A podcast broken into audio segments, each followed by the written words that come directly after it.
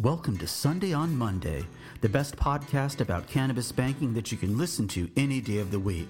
Brought to you by Safe Harbor Financial. Unparalleled experience, proven expertise. Bank with confidence. Well, before you could bank with confidence in the cannabis industry, you needed someone who would bank you in the first place. And of course, that's where Safe Harbor Financial came in. One of the things I've learned in getting to know the Safe Harbor brand is that their clients absolutely love Safe Harbor Financial. And I asked Sundie about this incredible loyalty. I think the loyalty really became evident because we started with the credit union philosophy of people helping people. That was the basis of doing this entire program. When we jumped in, we didn't approach the industry with anything but respect. Some would get from financial institutions that it's, you know, it's our way or the highway. After all, you can't get an account anywhere else. We didn't do that.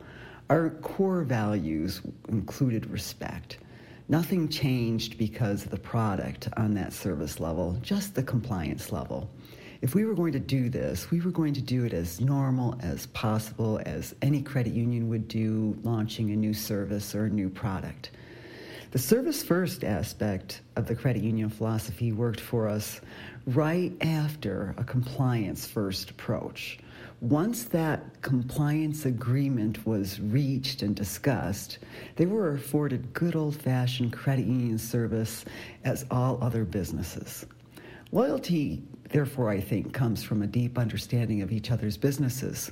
We educated our businesses and clients as much as they educated us on their compliance demands. And that respect for each other grew into a loyalty. One of those loyal clients, Lume Cannabis, I've got their website right there in the episode description. This is a beautiful brand thoughtfully designed stores, meticulously grown cannabis, and they offer the best experience in products possible.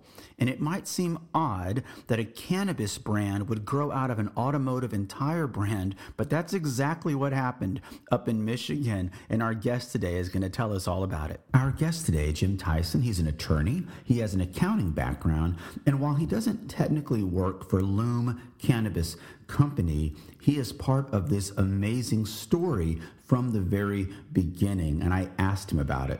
Oh, goodness on the one hand, it seems like such a long, long time and such a long, long developed story, but when you look at the calendar, it's only been a few years. I was around. I was around before Lume started. Lume actually started as an entity in um, in October 2019, and um, and I was around before that started. From when we really started to move into the business in the 2017, 18, and first part of 2019.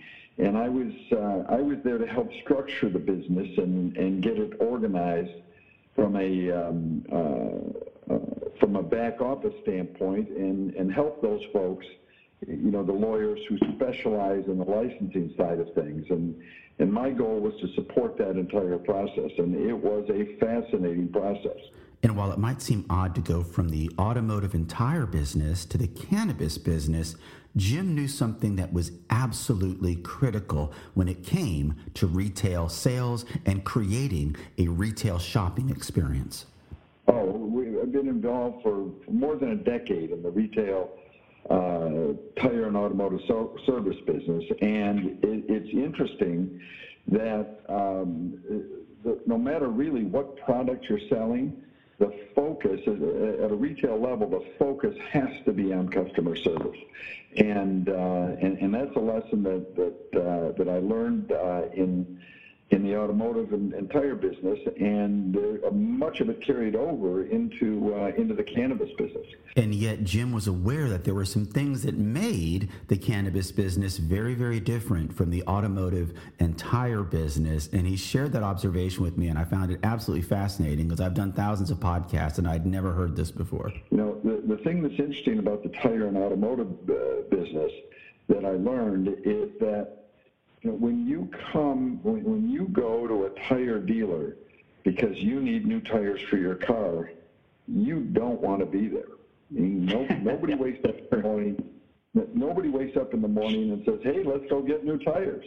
I mean, you, right. you might say, let's go get a new barbecue, let's go shop for new uh, for a new kitchen, but you never say, let's go shop for new tires. And uh, and, and, that makes that that makes that business a, a, a really one which is focused on. On, on making the customer as happy as they can be, make, getting them satisfied, becoming really their trusted advisor, in uh, in a in a business where they don't want to buy it because they don't want to spend the money because they've got other things to do. Now, the cannabis right. business turns out it turns out to be a little bit easier because the people who are there are people who want to use the product for any of the various right. reasons you might use the product. But the um, but the idea is still the same. You want to become um, uh, you want to become the trusted advisor or consultant to uh, to the folks who uh, who are walking into the cannabis store. On numerous occasions during our conversations, both on and off the air, Jim said that the process has been fascinating. And I was like, such an unusual word to use when you're talking about business in the 21st century. It's hard to find anything fascinating anymore. And he said the number one thing was it was fascinating because how did I get involved in this? And I could relate to that because I do a show now, a podcast about cannabis, and sometimes I ask myself, how did I get involved in this? But there was a second part of it as well. The second uh, part of it, and really the more important part of it, on a, on a bigger sense, is that is that you, we're busy taking something. We were busy taking something that that has not been using traditional business principles and applying those, uh, applying business principles to that sort of business. In the end, when you get down to it, it's exactly the same as any other business.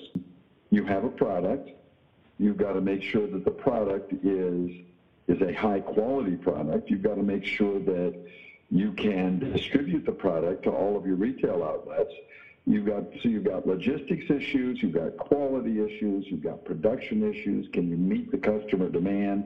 You've got uh, employee issues, the, the same sort of employee issues that you have everywhere else, which is what's the correct compensation? What's the correct benefit program? Um, how do you address issues like uh, you know, uh, medical insurance or benefit plans or any of those sorts of things that you have to do, and uh, have you put yourself in the right spot? Can you can you get, uh, especially these days, can you get people to staff the stores? So those are those are all issues that, that at the very beginning, um, very beginning that we address, uh, and, and maybe one of the most important things, because all of those issues that we talked about, you know, from from product distribution and, and logistics into into ultimate sales, all those things have to be supported by uh, finance and banking. And there is where we had some of our, our, our biggest uh, biggest problems because you, once you're legal in a state like Michigan or Colorado or any of the other states where it's legal, you can get the logistics done. You can get the people side of the thing done. But what you can't get, or, or what's very difficult to do, is to get the banking side of things done uh, and the finance thing. And that's what uh, a struggle at times, but also very, very interesting. This is why I've gone through great lengths to try to explain to people that the cannabis banking business is serious business. It's not a joke. It's not a punchline. I don't like it when people call it pot banking. This is a legitimate business with all the same. If you take the word cannabis out of it, the logistical, the personnel, the sales requirements, the profit and loss is the same as any other legal business, except for the fact that they couldn't get banking services. And we're going to talk about that. But before I did that, I wanted to ask Jim about the stores themselves because I went and looked at them online and they are beautiful. They're elegant, not at all what I, what I was expecting, not at all what I was expecting when I visited a dispensary in Colorado. And I asked Jim why that atmosphere was being created. Well, when you go in when you go into these stores, what you what you more often uh, what you might associate it with today more than uh, than perhaps any any misconceptions you might have created in your mind is what you see when you go to an Apple store. Uh, bright, uh, modern, well lit, um, well staffed, technologically advanced, clean sort of uh, environment and, and very welcoming in that sense. Because in, in, the end, this is going to be a, a competitive retail business. The only way you're going to survive in that business is to always be ahead of the curve and and exceed the customer's expectations. And so that's that's the philosophy that uh, Lume's management team, when uh, when they did this, when they went off on, uh, in that direction and they built uh, built these facilities, um, that's the approach that they took. And, and looking at it from my perspective, I think it's an absolutely uh, uh, wonderful job and um, and definitely necessary in order to be uh, in order to be the number one uh, the, the number one provider in your market. And of course, that's the goal for any retail company. You want to be the best. There's really no retail brand that gets out there and says, hey, we're the third best brand in the marketplace at doing what we do. And so you've heard Jim talk about these are legitimate business concerns that any business would have. And I understand the stigma around cannabis. I live in a state where it is recreationally illegal.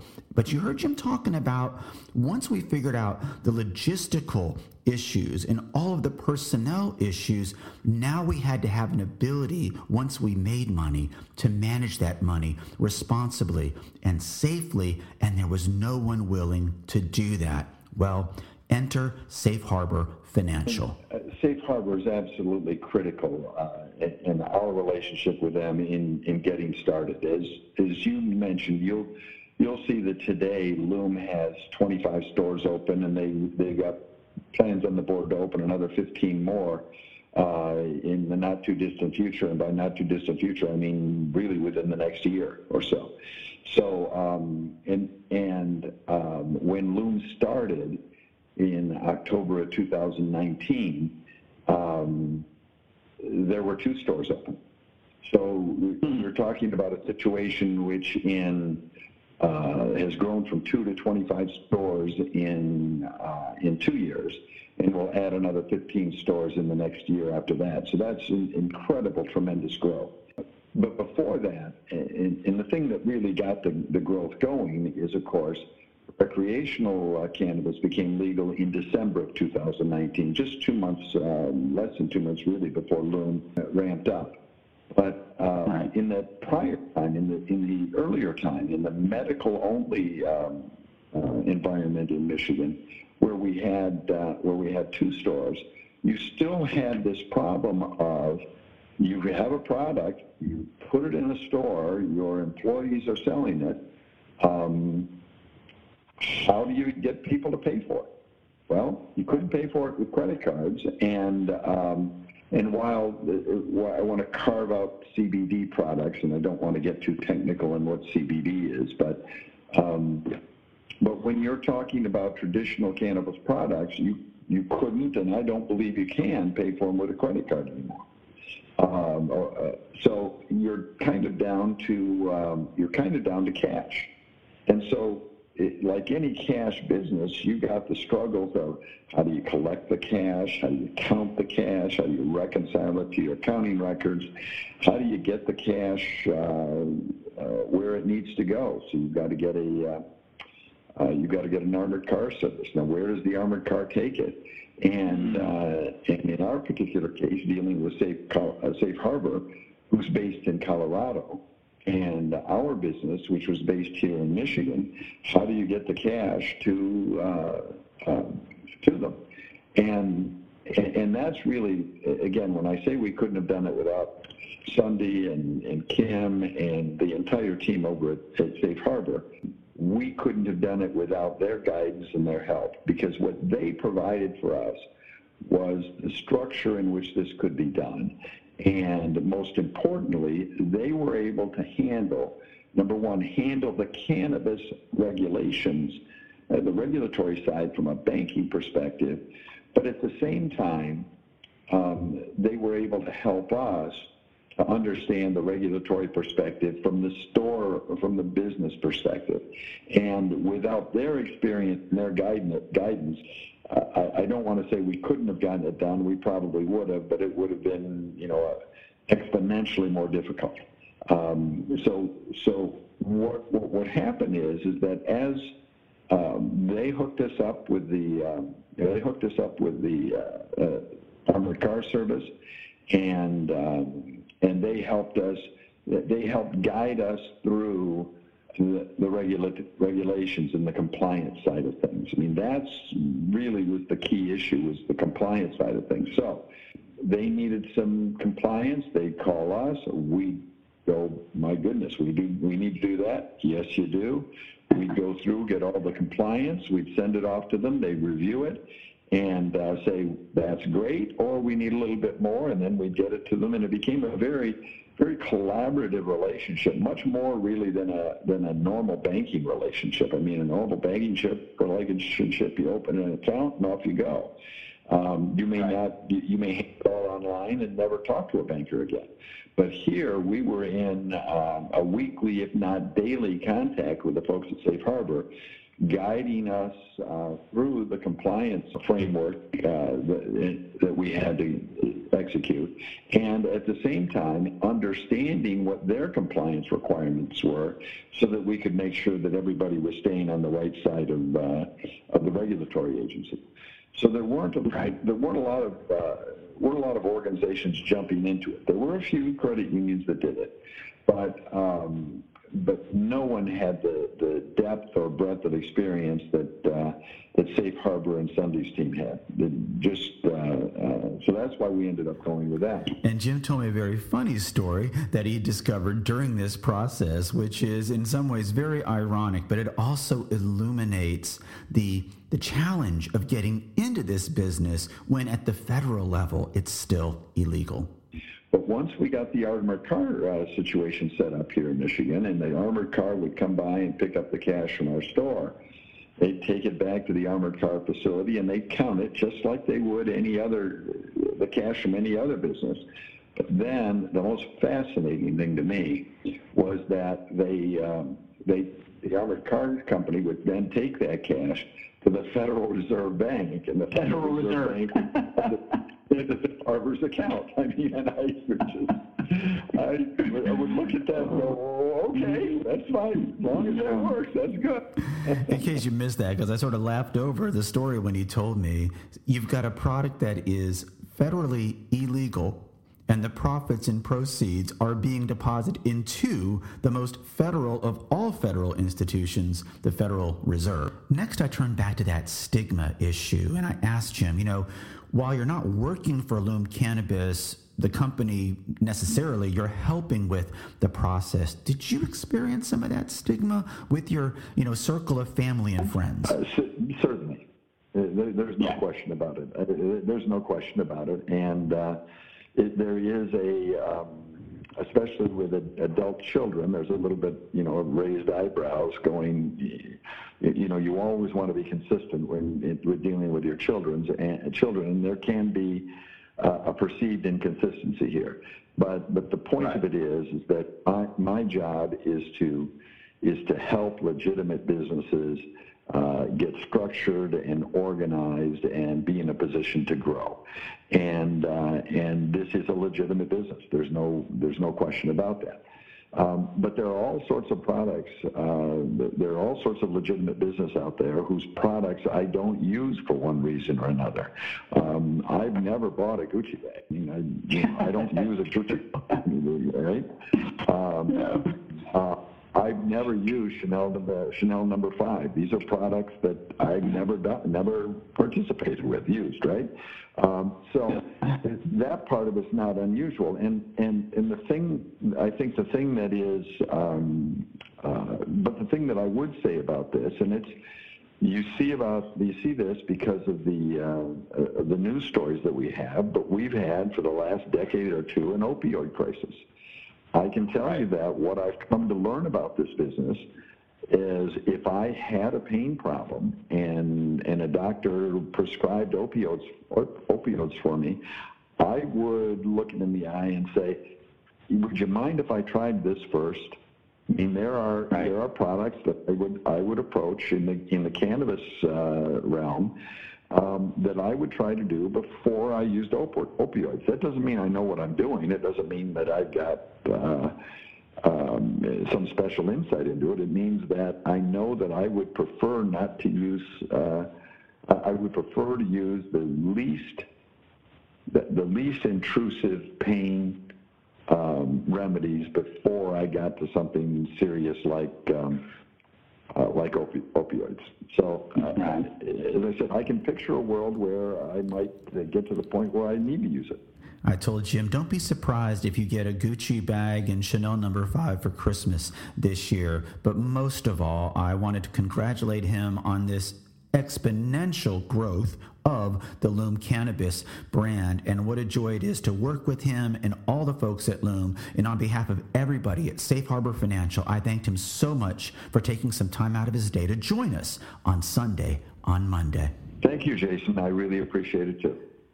Finally, I wanted to ask Sundie, tell us about this incredible bond that has developed between Safe Harbor Financial and its clients.